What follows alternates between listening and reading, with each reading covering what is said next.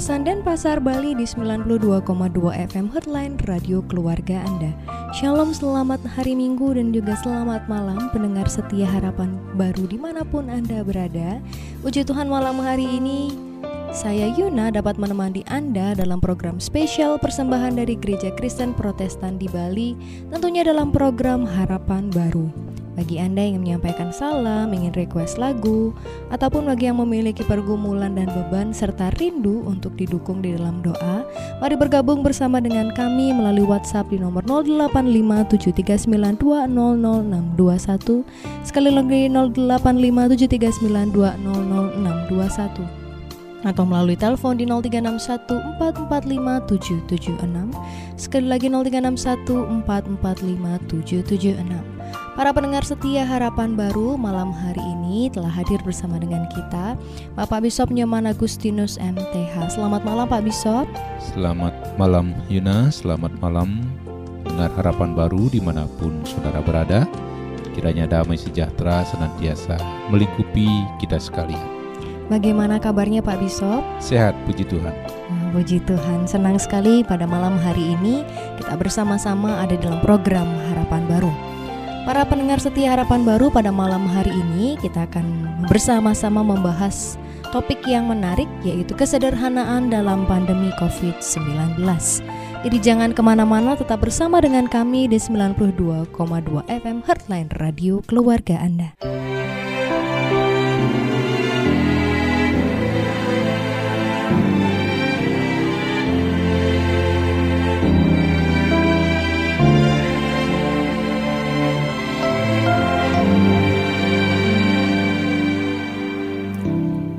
Yesuslah penolongku, Yesus tempat aku berlindung saat ku rasa takut. Pegang tangan Yesus, kuat hatiku.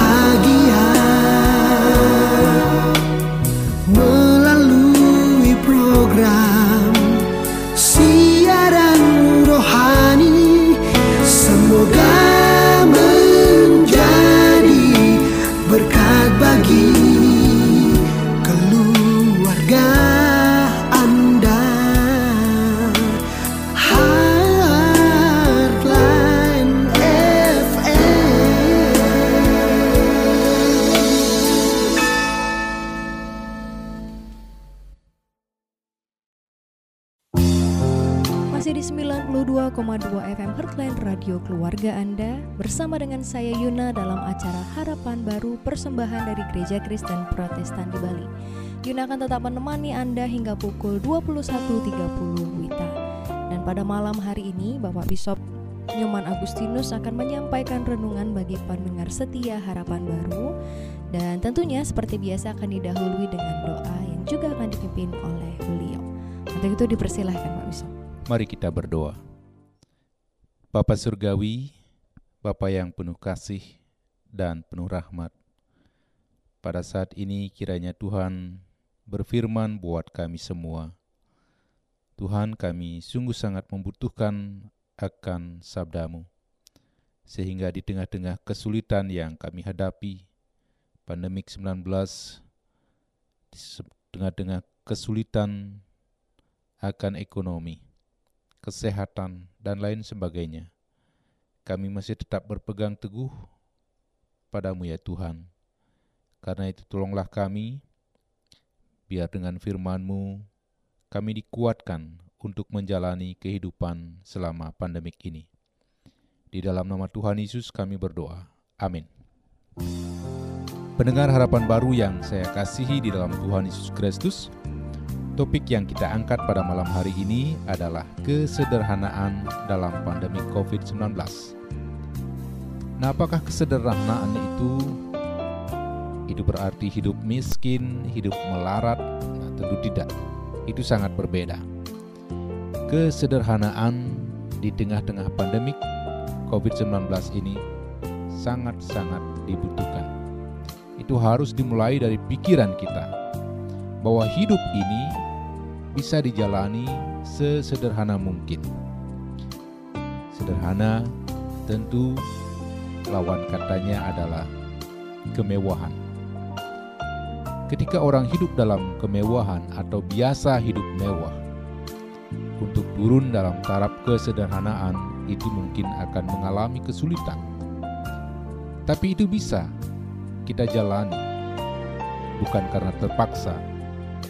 Dan seharusnya, walaupun tidak terjadi pandemik, hidup dalam kesederhanaan itu jauh lebih berharga, jauh lebih bermanfaat ketimbang hidup dalam kemewahan yang nanti berujung pada sakit, penyakit, dan lain sebagainya.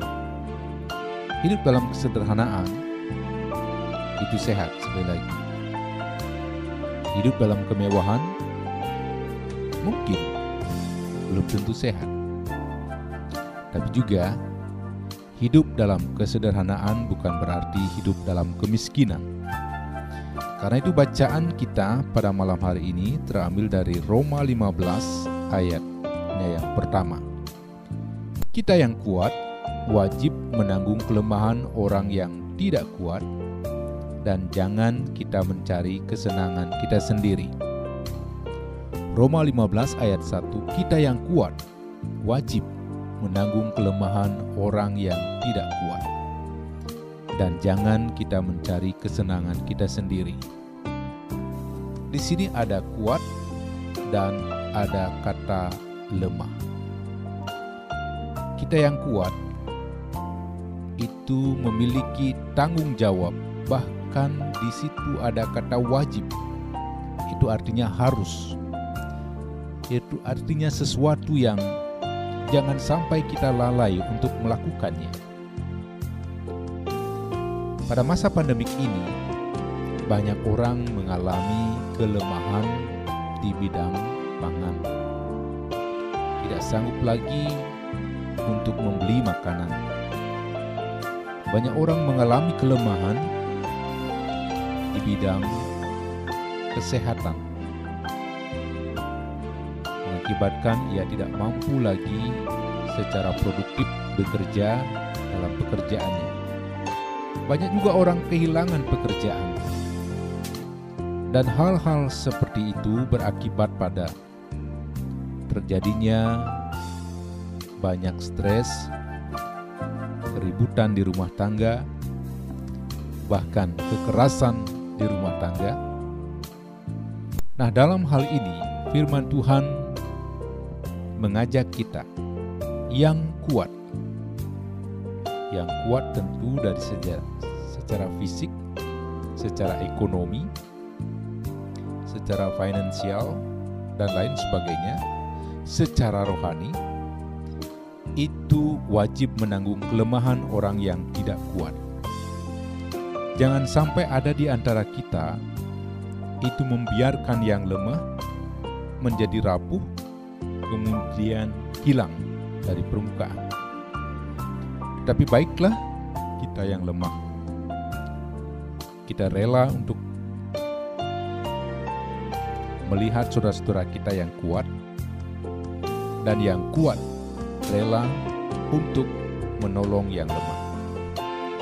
Saya katakan demikian karena seringkali gengsi membuat kita seperti adanya blok antara yang kuat dan lemah. Kita malu untuk mengatakan bahwa kita ada pada kondisi yang lemah.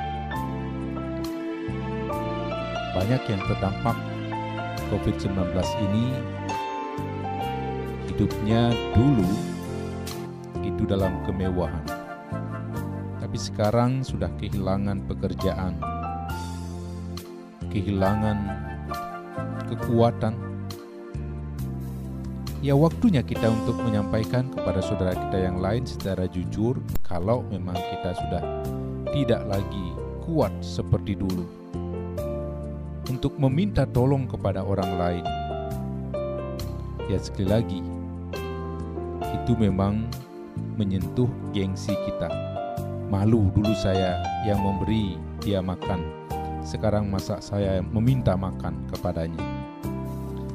Tapi disinilah firman Tuhan mau mengajarkan kepada kita bahwa hidup kita ini saling membutuhkan satu dengan yang lain. Karena itu kalimat selanjutnya dari penggalan firman Tuhan ini, jangan kita mencari kesenangan kita sendiri. Jangan pernah kita merasa bahwa kita ini bisa hidup tanpa kehadiran orang lain. Kita ada di dunia ini, ditempatkan oleh Tuhan dalam dunia ini. Kita ditempatkan bertetangga dengan saudara kita yang lain. Karena kita memang tidak mampu untuk hidup sendiri. Kita bergantung dari orang lain. Demikian juga sebaliknya. Filipi pasal empat ayat enam. Janganlah hendaknya kamu khawatir tentang apapun juga, tetapi nyatakanlah dalam segala hal keinginanmu kepada Allah dalam doa dan permohonan dengan ucapan syukur. Pendengar yang dikasihi oleh Tuhan Yesus Kristus, apakah yang kita pahami dengan sebuah kata kesederhanaan?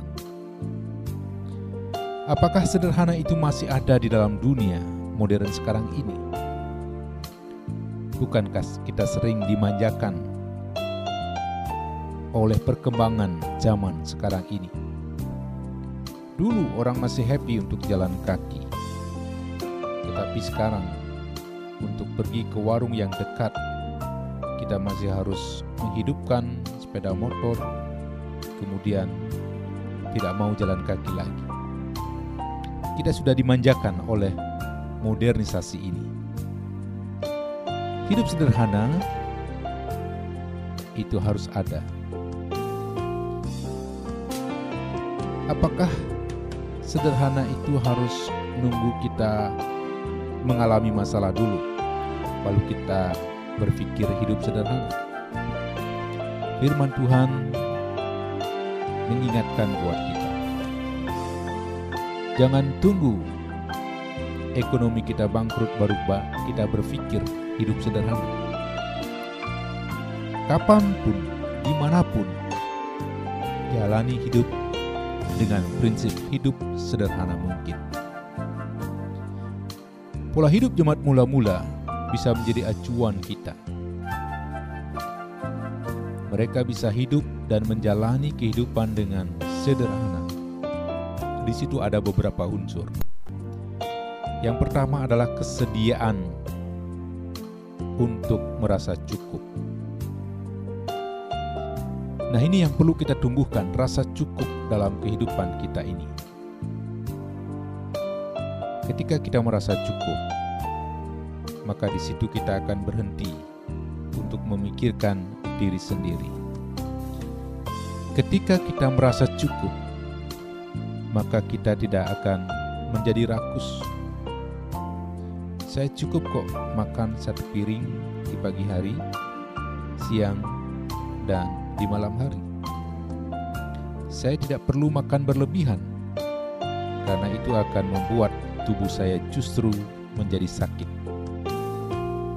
Saya cukup dengan makan yang sehat, tidak perlu makan makanan yang mewah. Ketika ada kata cukup pada diri kita, pada pikiran kita, maka di situ kita akan dapat menjalani kehidupan sederhana. Yang berikut adalah kesediaan untuk berbagi. Seringkali di dalam doa kita, Tuhan berkati saya, Tuhan tolong berikan saya ini dan itu. Tapi sekarang coba kita balik doa kita. Tuhan, siapakah yang perlu saya tolong sekarang? Pada Tuhan, tunjukkanlah orang yang perlu, yang kepadanya saya harus berbagi. Tidak hanya materi, tetapi juga penguatan, supaya mereka tetap semangat dalam menjalani kehidupan ini. Jadi kesediaan dan kesiapan kita untuk berbagi satu dengan yang lain, itu sangat-sangat penting. Ketika kita bisa berbagi satu dengan yang lain, disitulah sesungguhnya kita menemui makna kehidupan ini. Dan yang ketiga itu adalah pengakuan bahwa segala sesuatu kita terima dari Tuhan untuk memperlengkapi hidup kita, bukan untuk memperkaya diri sendiri, tetapi untuk orang lain di mana Tuhan tempatkan kita. Demikian juga sebaliknya, kita tidak mungkin hidup tanpa kehadiran orang lain. Jadi manusia sebagai makhluk sosial, dia ada bukan untuk dirinya, tetapi dia ada karena orang lain dan untuk orang lain. Janganlah mencari kesenangan sendiri. Pendengar yang dikasih oleh Tuhan, banyak di antara kita sekarang asik pada kesenangan kita sendiri. Contohnya, walaupun kita berada bersama dengan kerabat, dengan teman, dengan keluarga, toh kita tetap lebih suka memainkan handphone. Apakah ini pertanda kepekaan, kepekaan sosial kita telah semakin menipis?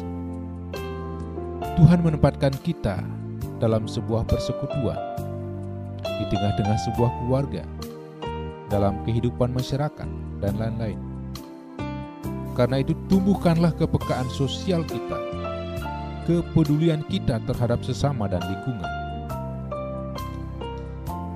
Yang berikut, kita bisa jalani hidup sesederhana dan berbagi kebaikan dengan orang lain. Ada beberapa hal yang perlu kita perhatikan dalam hal ini. Yang pertama, jauhkan diri dari rasa khawatir. Lihatlah bunga yang tumbuh di halaman. Begitu indahnya Tuhan dandani. Apalagi kita anak-anaknya. Pendengar yang dikasihi Tuhan, rasa khawatir hanya mengantar kita pada kerakusan dan sifat mementingkan diri. Khawatir tidak dapat menambahkan umur kita, tetapi justru merongrong kesehatan kita. Karena itu lepaskanlah diri dari rasa khawatir. Percayakan hidup kita pada pemeliharaan tangan Tuhan. Yang berikut, binalah relasi yang intim dengan Tuhan. Ketika kita mengalami karya Tuhan dalam hidup kita ini, semakin hari kita akan semakin rindu untuk bersekutu dengannya. Datanglah kepadanya di dalam doa. dalam pujian dan syukur. Nyatakanlah kepada Allah segala keinginanmu kepadanya. Ibarat relasi seorang anak kepada bapa. Karena dia kenal saudara dan saya dalam pergumulan hidup yang kita hadapi sekarang ini. Pendengar yang dikasihi oleh Tuhan Yesus Kristus, masa pandemik ini masih kita rasakan. Bahkan mungkin masih sedang naik. Banyak di antara kita yang terpapar virus corona. Banyak yang sudah mendahului kita. Banyak yang masih terbaring lemah di rumah sakit. Banyak yang masih diisolasi mandiri di rumah. Untung kalau mereka punya rumah yang sedikit besar.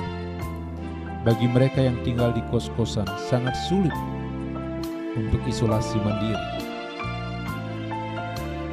Dalam suasana seperti sekarang ini, sikap dan sifat yang bagaimana yang harus kita miliki dalam kepribadian kita sebagai anak-anak Tuhan. Yang pertama, lepaskan diri dari rasa khawatir. Tetaplah beriman kepada Tuhan Yesus. Mujizat-Nya berlaku bagi setiap orang yang percaya dan mengandalkan Dia. Bahwa mujizat kesembuhan itu masih ada. Minta kepada Tuhan Yesus supaya kita disembuhkan. Yang berikut, lihat pada sekitar kita. Tumbuhkanlah kepekaan sosial kita. Tidak kebetulan kita tinggal di sebuah komunitas. Tidak kebetulan kita bertemu dengan orang yang membutuhkan. Tumbuhkanlah kerelaan untuk berbagi dengan mereka. Yang berikut, bantulah mereka yang berkekurangan. Dan jangan pernah menahan berkat yang ada pada kita. Dan semuanya itu bisa kita lakukan jikalau kita mau hidup sederhana. Dan hidup sederhana itu indah dan sehat. Bapak Ibu yang saya kasihi di dalam Tuhan Yesus Kristus.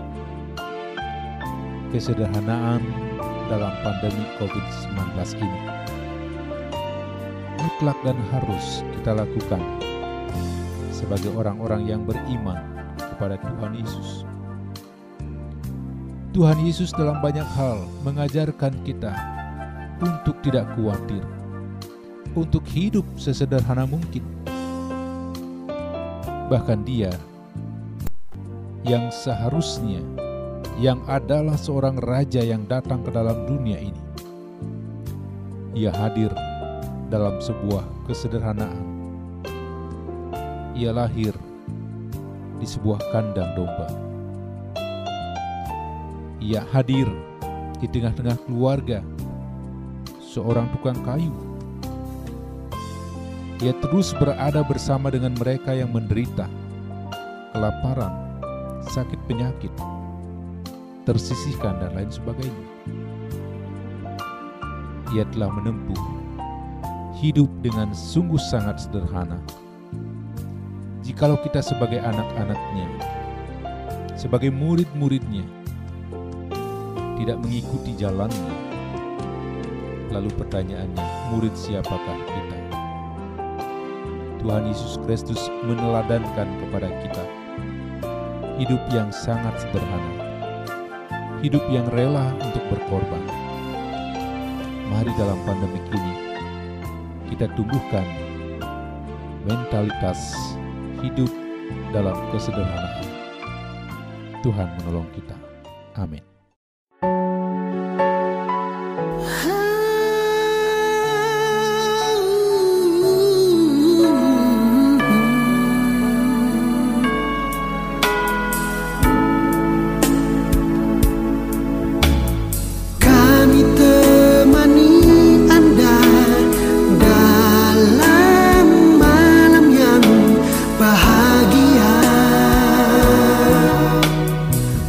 Lalu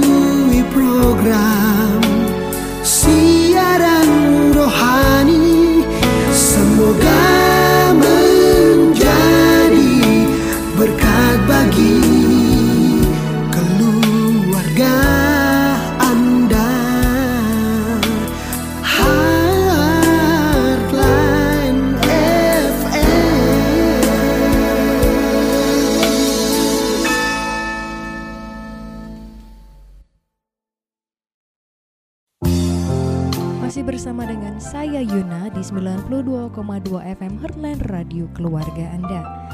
Dan saya mau mengajak saudara-saudara yang terkasih, bagi yang mau titip salam, mau request lagu, ataupun yang memiliki pergumulan dan juga beban dan ingin didoakan, dapat bergabung bersama dengan kami di nol delapan lima tujuh tiga sembilan dua nol nol enam dua satu. Sekali lagi nol delapan lima tujuh tiga sembilan dua nol nol enam dua satu, ataupun di telepon di nol tiga enam satu empat empat lima tujuh tujuh enam. Sekali lagi nol tiga enam satu empat empat lima tujuh tujuh enam. Para pendengar setia Harapan Baru dimanapun berada, pada hari ini kita akan membahas topik yang luar biasa, yaitu kesederhanaan dalam pandemi covid sembilan belas. Dan yang menjadi tema besar kita dalam bulan Oktober ini adalah kesejahteraan di dalam kesederhanaan. Para pendengar setia Harapan Baru, seperti yang kita ketahui bersama bahwa corona sampai hari ini masih terus diusahakan untuk bisa membaik di Indonesia, baik secara dari segi kesehatan maupun dari dampaknya secara ekonomi. Jadi kita juga sama-sama tahu bahwa di dalam corona ini banyak sekali kita kehilangan ya, entah kehilangan yang terkasih mungkin, ataupun kita kehilangan kesempatan, ataupun juga kehilangan pekerjaan yang selama ini kita sudah biasa kerjakan. Jadi pandemi ini sudah membawa dampak yang bukan main-main lagi bagi kehidupan kita. Uh, para pendengar setia Harapan Baru, malam hari ini kita akan bersama-sama membahas. Kalau tadi Bapak Bishop sudah menyebutkan bahwa sederhana itu bukan berarti hidup miskin. Berarti selama ini uh, kita seringkali berpikir ya Pak Bishop, bahwa sederhana itu pasti miskin gitu ya Pak ya. Seringkali orang mau hidup sederhana jikalau dia sudah ada pada penurunan uh, pendapatan. Artinya kalau dia sudah miskin baru dia mau hidup sederhana. Ya, jadi berarti sel- selama ini seringkali kita terbiasa dan membiasakan diri hidup dalam kemewahan. Begitu suasana tidak bersahabat, entah kita kehilangan pekerjaan, pendapatan berkurang, baru akhirnya kita belajar untuk hidup ser- sederhana. Berarti begitu ya Pak Bishop? Iya, kurang lebih seperti itu, karena seringkali kita merasa uh, gengsi kita itu akan naik ketika kita bisa meningkatkan apa taraf hidup kita, gaya hidup kita. Ya, jadi para pendengar setia Harapan Baru, kita akan bersama-sama membahas terkait dengan hal ini. Jadi selama ini ada miskonsepsi ternyata yang hidup di yang kita mungkin tanpa sengaja atau tanpa sadar sudah lakukan dalam kehidupan kita. Nah, malam hari ini pertanyaan pertama yang akan jadi diskusi kita itu adalah apa sih yang menyebabkan kita sebagian besar di antara kita sulit untuk hidup sederhana. Tadi sudah jawab satu sama Pak Bishop. Silakan Pak Bishop. Ya, ini pertanyaan yang sungguh sangat uh, luar biasa ya. Apa yang membuat kita sulit untuk hidup sederhana? Saya kira yang pertama yang membuat kita sulit, memang manusia itu seperti didesain untuk mengejar apa yang menjadi keinginannya, bukan apa yang menjadi kebutuhannya. Jikalau kita terjebak dalam menjalani hidup ini, kita ingin segala sesuatu itu keinginan kita terpenuhi, maka di situ akan gampang sekali orang mendrive kita menjadi orang yang konsumtif. Contohnya saja, kita padahal sesungguhnya kita dapat menjalani hidup ini dengan sederhana, tetapi oleh karena gengsi, kawan saya ini udah bisa kok, udah punya kok, udah dia bisa jalan-jalan ke luar negeri, udah bisa jalan-jalan, apalagi zaman sekarang kemanapun sebelum makan ah selfie dulu. Jadi kelihatan hidup kita itu ada derajatnya, bisa makan di restoran, bisa makan jenis makanan seperti ini dan lain sebagainya. E, kita terobsesi di situ dan kita mau mengikuti teman atau sahabat kita ini. Kita tidak mau kalah kalah gaya atau kalah saing dengan mereka. Maka kita akan mencoba untuk mengikuti apa yang menjadi tren hidup orang-orang sekarang. Jadi apa yang membuat kita sulit untuk hidup sederhana ya karena kita ingin seperti orang lain. Karena ingin, karena ada kompetisi yang yang kita mau apa capai, kita menangkan. Padahal hidup ini ya itu bergantung daripada kita. Kalau saja kita sadar bahwa kemewahan, segala sesuatu yang apa yang misalnya ya katakanlah makanan-makanan yang mewah belum tentu sehat.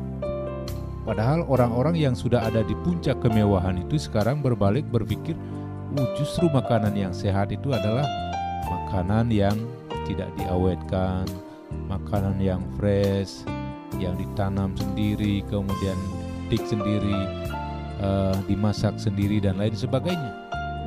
Apalagi dalam masa pandemik sekarang ini, kita harus mengupayakan makanan kita, mengoptimalkan lahan-lahan yang ada.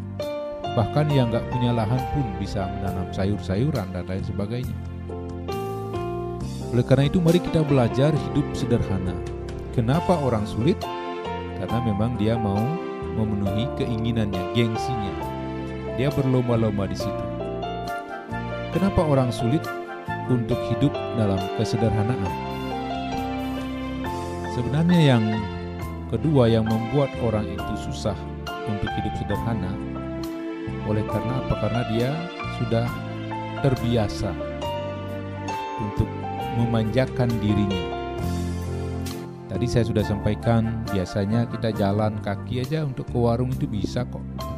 Di samping kita sehat, kita juga bisa menghemat karena tidak ada apa polusi. Ketika kita menyalakan sepeda motor, itu sudah kita sebagai penyumbang polusi. Tapi ketika kita jalan kaki, ya mungkin ada perasaan, eh, dia kok jalan, dia kalah dengan saya. Saya bisa pakai sepeda motor, dia masih jalan kaki. Hidup ini bukan soal kalah menang dengan teman atau sahabat. Hidup ini lebih kita lihat pada sehat atau sakit. Kalau kita memilih sehat, jalani hidup dengan sederhana. Kalau kita mau pilih sakit, ya manjakan diri. Seharusnya kita bisa jalan kaki, ya kita tebu dengan sepeda motor dan lain sebagainya. Begitu juga seharusnya kita tidak perlu berpikir kredit yang banyak, karena kita gengsi, ya kita habiskan uang kita dengan membayar kredit. Habislah kita.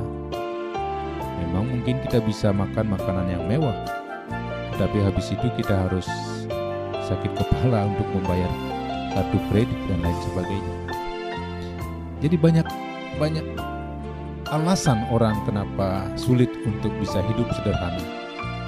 Tetapi rupa-rupanya kalau kita ambil maknanya dalam covid sembilan belas ini, mungkin Tuhan mau memaksa manusia ini untuk ini loh, kamu harus hidup dalam kesederhanaan. Kemewahan itu gak ada gunanya, gak ada artinya. Hidup sederhana itu akan mendekatkan kita kepada Tuhan, mendekatkan kita kepada sesama kita yang lain. Kita tidak merasa lebih mewah dari orang lain. Justru dalam kesederhanaan kita bertanya, Tuhan, berkat-Mu yang masih ada ini untuk siapa? Kita masih bisa berbagi. Jadi saya kira itu, Yuna.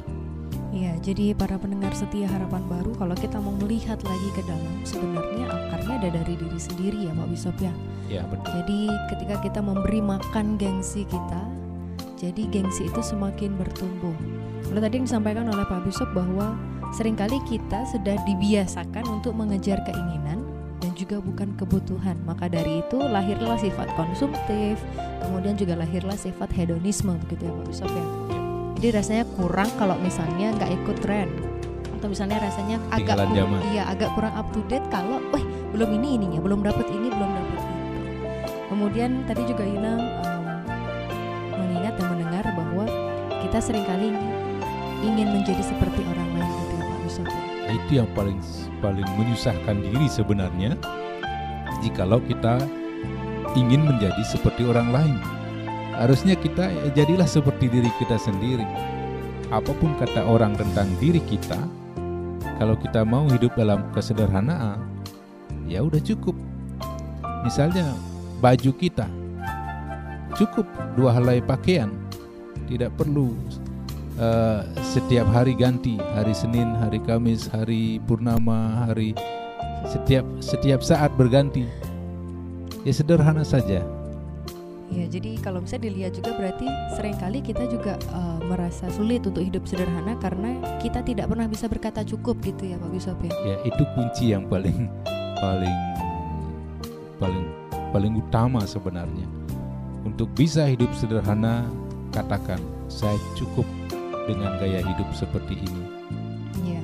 Dengan style seperti ini. Dengan makanan seperti ini.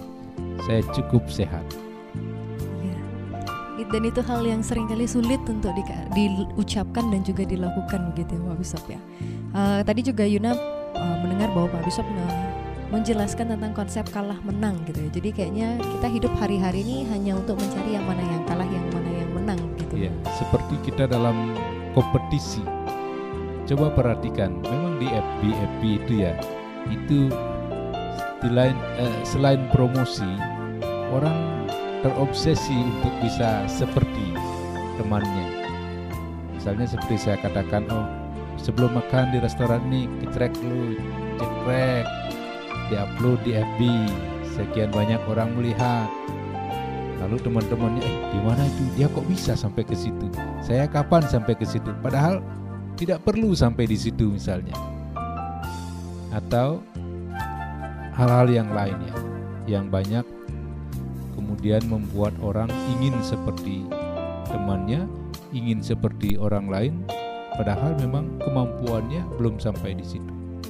Ya, jadi para pendengar setia harapan baru yang dikasih oleh Tuhan, ketika kita bersama-sama melihat malam hari ini bahwa sebenarnya yang mempersulit kita untuk hidup sederhana adalah adalah pola pikir kita sendiri dan diri kita sendiri.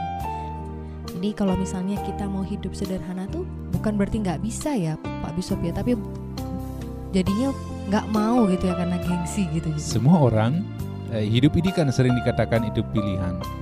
Kita mau pilih hidup sederhana atau pilih hidup mewah. Kalau pilih hidup sederhana, ya gini eh, tahapan-tahapannya. Kalau hidup mewah ini yang kita harus bayar dan lain sebagainya. Iya, jadi kembali lagi kepada pilihan yang akan dibuat oleh setiap ya. kita terkait dengan hidup sederhana itu sendiri. Para pendengar setia harapan baru, kalau kita juga mau melihat lagi lebih dalam kalau terkait dengan uh, ayat yang sudah disampaikan oleh Pak Bishop tadi bahwa yang kuat wajib menanggung kelemahan orang yang tidak kuat. Nah kalau kita sendiri selalu merasa kurang, selalu merasa orang lain itu pokoknya harus bisa kayak dia, harus kayak bisa dia, rasanya kita tidak akan pernah berpikir bagaimana kita bisa melengkapi satu dengan yang lain begitu ya Pak Bishop ya. Ya, ketika kita merasa diri kurang, kita sering diibaratkan minum air laut. Semakin banyak kita minum, semakin hauslah kita. Begitulah manusia dalam kerakusannya yang haus pada kekayaan, haus kekuasaan. Ketika dia mendapatkannya, dia tidak akan puas. Dia akan tetap dan terus mau semakin banyak. Disinilah kelemahan manusia. Oleh karena itu, firman Tuhan mengingatkan kita. Kita ini punya kewajiban. Wajib menanggung mereka yang lemah. Wajib menolong mereka yang membutuhkan. Karena kita adalah makhluk yang diciptakan oleh Tuhan sebagai makhluk sosial. Ya para pendengar setia harapan baru yang dikasih oleh Tuhan, jadi sebenarnya hidup sederhana ini bukan sesuatu yang tidak mungkin untuk kita kerjakan dalam kehidupan kita. Seperti yang disampaikan Pak Bishop tadi, mungkin corona ini yang memaksa dan mengajarkan kita untuk mengeksekusi bahwa yuk kita sama-sama hidup sederhana. Nah, para pendengar ini saya Tuhan. Ya, memang uh, kalau kita mau mencari apa kira-kira maksud Tuhan dengan membiarkan kita hidup di masa pandemi covid sembilan belas ini, kalau kita memaknai secara positif, salah satu diantaranya ya seolah-olah Tuhan mau memaksa kita untuk hidup sederhana. Ini loh yang harus kamu kerjakan. Kamu harus peduli terhadap sesamamu yang menderita dan lain sebagainya. Jangan hanya memikirkan mementingkan diri sendiri, tetapi lakukan sesuatu. Kamu bisa untuk melakukannya bagi orang lain. Ya, para pendengar setia Harapan Baru, mari kita bersama-sama melihat lagi ke dalam diri kita sendiri. Apakah kita selama ini yang mempersulit untuk diri kita bisa hidup sederhana, ataupun karena hal-hal yang lainnya. Kita akan juga melanjutkan pembahasan kita terkait dengan topik ini. Dan Yuna juga masih menunggu partisipasi dari para pendengar setia Harapan Baru untuk bergabung bersama dengan kami di WhatsApp kami di nol delapan lima tujuh tiga sembilan dua nol nol enam dua satu, sekali lagi nol delapan lima tujuh tiga sembilan dua nol nol enam dua satu, atau melalui telepon di nol tiga enam satu empat empat lima tujuh tujuh enam, sekali lagi nol tiga enam satu empat empat lima tujuh tujuh enam. Tetap bersama dengan kami di sembilan puluh dua koma dua F M Heartline Radio Keluarga Anda.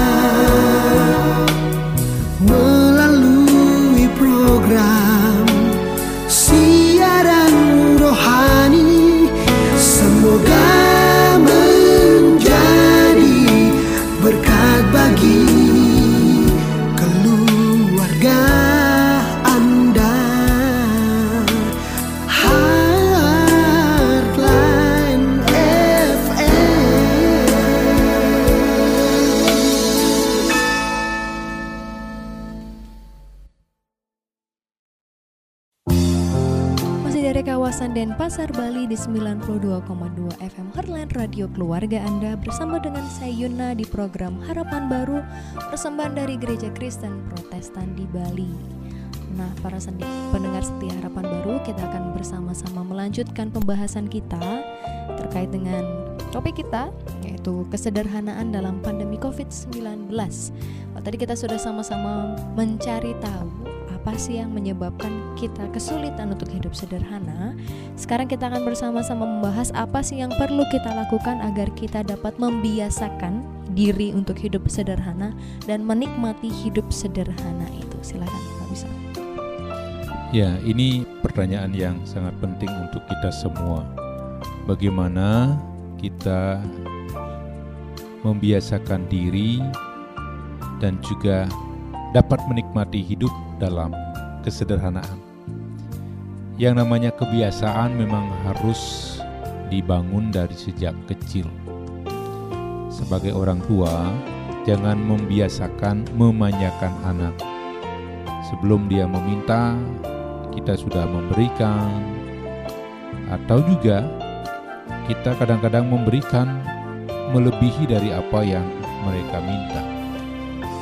Kita harus mengajarkan anak-anak kita atau mendidik mereka untuk bisa hidup dalam kesederhanaan. Misalnya, contoh yang kecil, kalau ngambil makanan, ambillah secukupnya. Jangan mengambilnya banyak-banyak dan menyisakannya di piring kemudian membuangnya. Itu salah satu contoh. Dan dalam banyak hal, bagaimana kita harus menanamkan hidup sederhana itu sehat. Hidup sederhana itu adalah hidup yang penuh dengan sukacita. Kita jangan mengajarkan anak-anak kita atau membawa mereka untuk refreshing misalnya, ya ke mall-mall yang besar, itu bukan tempat refreshing sesungguhnya. Kalau mall itu adalah tempat belanja. Kenapa? Seringkali kita refreshing ke mall, padahal tidak ada yang kita butuhkan, yang kita mau beli di situ. Kita hanya mau mencuci mata saja. Ketika kita melihat, wah, ini ada diskon. Diskon sepuluh persen. Diskon eh, bahkan tujuh puluh persen. Uang yang seharusnya kita pakai beli beras, oleh karena ada diskon, kita beli baju yang tidak kita butuhkan. Kita maunya refreshing ke mall, pulang dari mall kita pusing karena uang untuk beli beras itu sudah kita belanjakan gara-gara ada diskon. Kenapa kita tidak mengantar anak-anak kita ke pantai, ke tempat-tempat yang eh, ke taman, yang memang tempat refreshing, karena tujuannya kita adalah refreshing. Jadi menempatkan anak pada tempat yang tepat sesuai dengan tujuan, itu juga langkah bagaimana kita bisa mengajar, mendidik mereka untuk hidup sederhana. Jadi namanya kebiasaan, cara atau pola itu harus diajarkan sedini mungkin. Yang berikut, bagaimana kita dapat menikmati hidup dalam kesederhanaan. Ya, ini tergantung dari masing-masing kita, tetapi apapun yang kita jalani, kalau kita nikmati, itu akan akan sungguh mendatangkan sukacita. Ketimbang kenikmatan itu kita dasarkan pada ketidakmampuan kita atau ketidakberdayaan kita. Sebenarnya kita tidak berdaya jikalau kita jalani hidup dalam kemewahan, tetapi karena kita mau menikmatinya, maka kita memaksakan diri kita untuk bergaya mewah. Itu juga hanya menimbun kesusahan pada diri kita. Nikmati saja hidup sesederhana apa adanya sekarang ini. Kita nikmati dengan sukacita. Saya kira dengan demikian imun tubuh kita akan akan kuat. Dan salah satu cara menghadapi covid sembilan belas ini, ketika kita mau kita kita berhasil untuk meningkatkan imun tubuh kita. Mungkin itu yang dapat saya bagikan. Ya, para pendengar setia harapan baru yang terkasih di dalam Tuhan, jadi sebenarnya kalau mau dilihat ada banyak sekali hal yang bisa kita lakukan untuk kita membiasakan untuk hidup sederhana, terlebih lagi kita menikmatinya di dalam kehidupan kita. Jadi yang pertama, ini uh, hal yang baik yang disampaikan oleh Pak Bishop, bahwa kebiasaan ini harus ditanamkan sejak kecil ya Pak Bishop. Sejak ya. kecil. Jadi memang ini kerjasama yang dilakukan oleh masing-masing keluarga.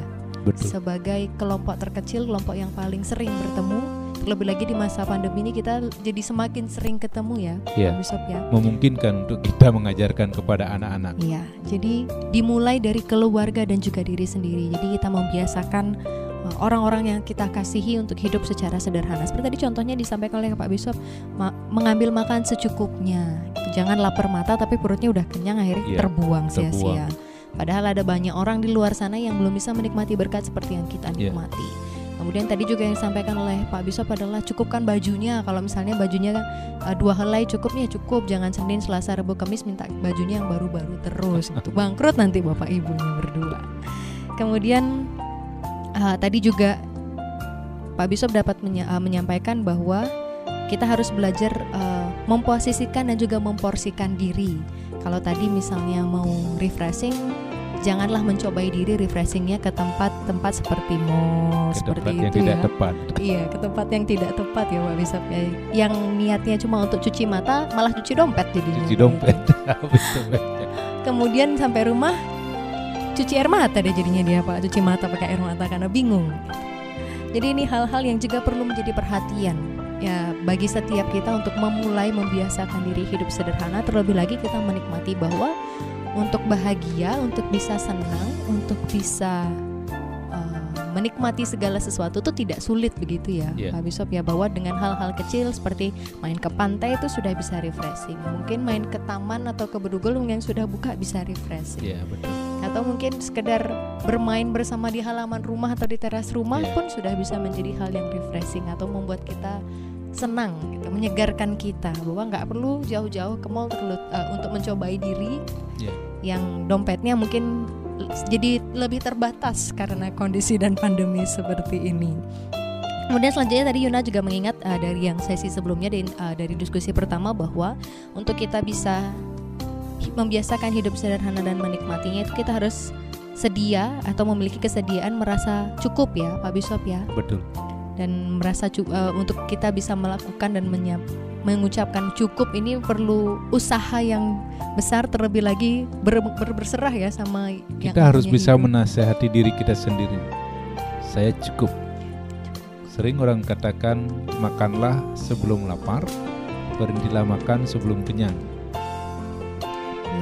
Jadi merasa cukup ini kalau seperti kata Pak Bishop tadi adalah kunci besar dari hidup sederhana. Yeah. Gitu ya. Jadi kalau kita tidak pernah merasa cukup ya ya nggak akan pernah bisa sederhana. Nggak pernah sederhana. Kemudian uh, tadi juga Yuna mengingat dari yang disampaikan oleh Pak Bishop di awal bahwa uh, untuk kita bisa menikmati hidup sederhana, kita itu harus hidup saling tolong-menolong ya Pak Bishop ya. Ya, justru ketika kita bisa berbuat sesuatu bagi orang lain, disitulah kita menemukan makna hidup kita. Ya, jadi dengan saling menolong ini adalah bukti kita bisa menikmati kehidupan kita di dalam kesederhanaan. Sekali lagi Yuna juga mau mengingatkan bahwa sederhana bukan berarti hidup miskin ya para pendengar ya, setia harapan miskin. Baru, bukan hidup sederhana itu tidak tidak sama dengan hidup miskin.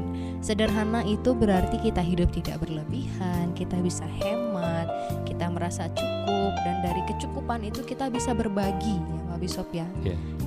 Nah, jadi juga yang penting adalah sederhana bukan berarti pelit ya. Yeah. Pelit untuk diri, pelit untuk orang lain bukan. Tidak berlebihan, jadi sebenarnya dia mampu memposisikan dan memporsikan begitu ya Pak Bishop ya.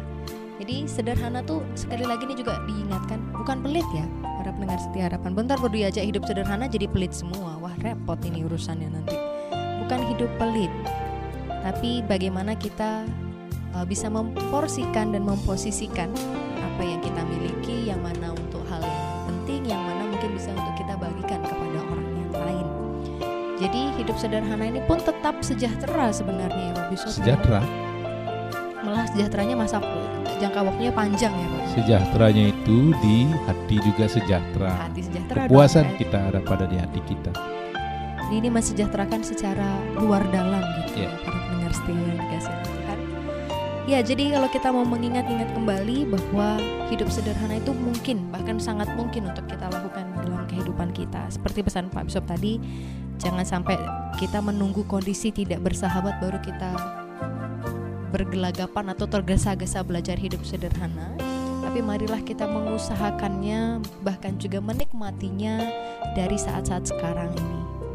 Kita yakin dan percaya bahwa ekonomi akan membaik ya Pak Bishop ya ke depannya. Yeah. Tapi bukan berarti itu sebagai celah. Ya udahlah nggak usah hidup sederhana lagi gitu. Bahwa hidup sederhana pun harus tetap kita lakukan ke depannya karena kita belajar dari pandemi covid sembilan belas yeah. ini. Baiklah para pendengar setia, setia harapan baru, uh, Yuna juga masih nungguin. Mungkin ada yang mau menyampaikan beban dan juga pergumulan serta ingin didukung dalam doa. Dapat menghubungi kami di WhatsApp kami nol delapan lima tujuh tiga sembilan dua nol nol enam dua satu. Sekali lagi nol delapan lima tujuh tiga sembilan dua nol nol enam dua satu. Atau melalui telepon di nol tiga enam satu empat empat lima tujuh tujuh enam. Sekali lagi nol tiga enam satu empat empat lima tujuh tujuh enam. Tetap stay tune bersama dengan kami di sembilan puluh dua koma dua F M Heartline Radio Keluarga Anda.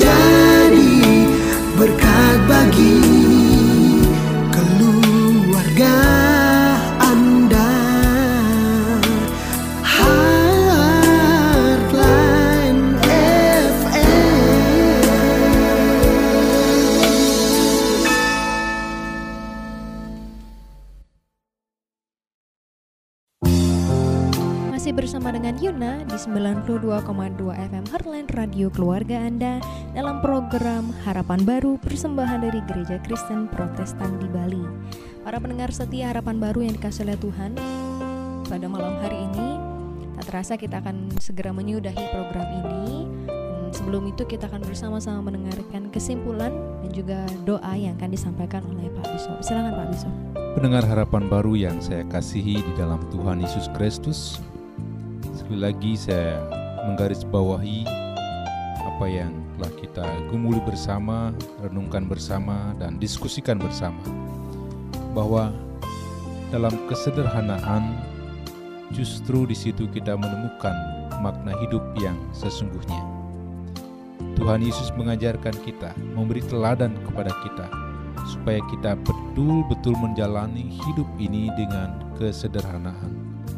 Kita bisa berbagi satu dengan yang lain. Ketika kita berbagi satu dengan yang lain, disitulah kita sesungguhnya menemukan makna hidup kita yang sesungguhnya.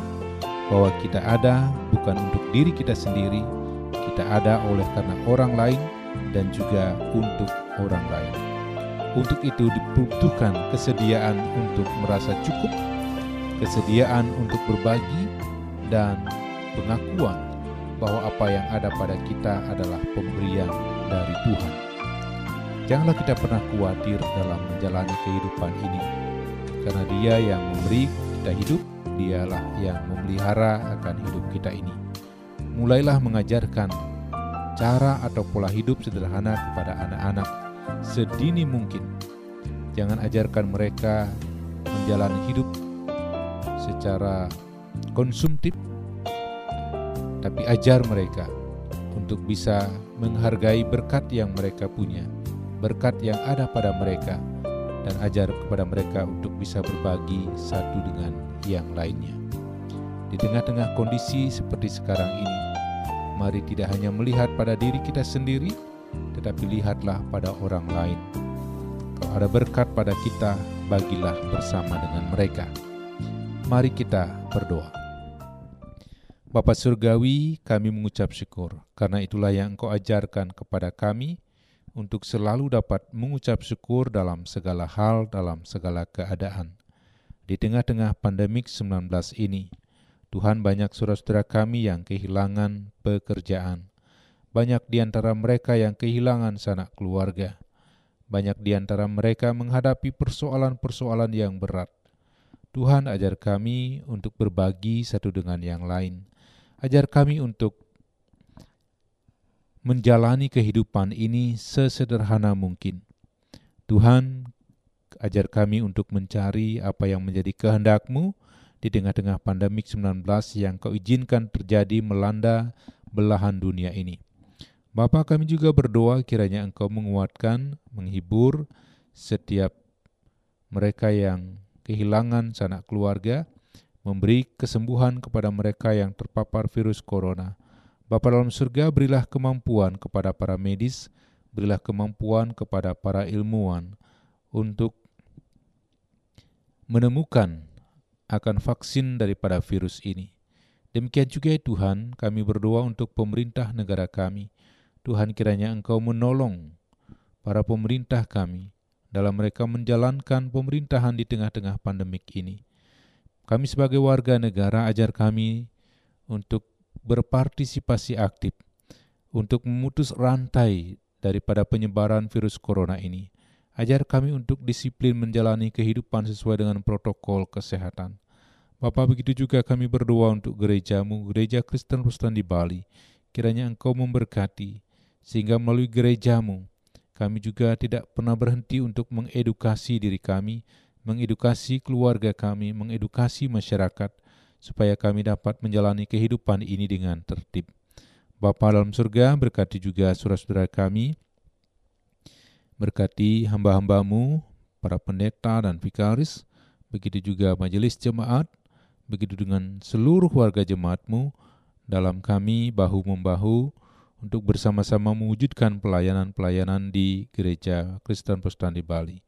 Demikian juga kami berdoa untuk Yayasan Tabur Tuai. Tuhan, kiranya Engkau memberkati sehingga yayasan ini dapat berkembang dengan baik, dapat menjadi alat di tangan Tuhan untuk menyampaikan berita damai sejahtera-Mu. Bapa dalam surga, kami juga berdoa khususnya untuk saudara-saudara kami yang sedang menderita. Tuhan, kiranya Engkau memberkati dan memberi mereka kesembuhan dan kesehatan. Terima kasih Bapa dalam surga, inilah seru doa kami yang jauh dari sempurna, kiranya Tuhan memberkati dan mendengar seluruh doa kami, dan kami mohon berkat-Mu. Kiranya anugerah dan damai sejahtera dari Allah Bapa, kasih dari Tuhan Yesus Kristus, dan persekutuan dengan Roh-Nya yang kudus, menyertai kita sekalian dari saat ini kekal sampai selama-lamanya. Haleluya. Amin.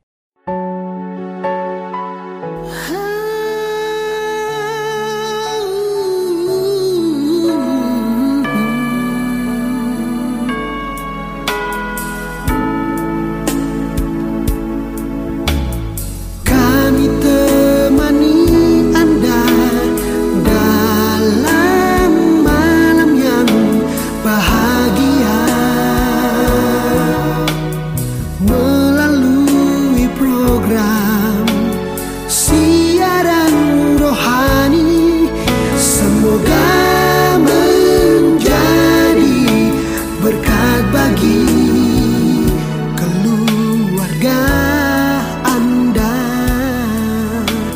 Heartline F M.